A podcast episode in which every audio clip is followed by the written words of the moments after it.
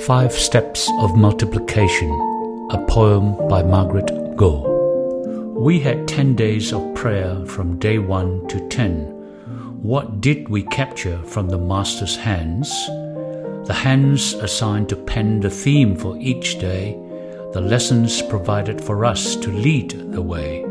The fifth step of multiplication is to preserve.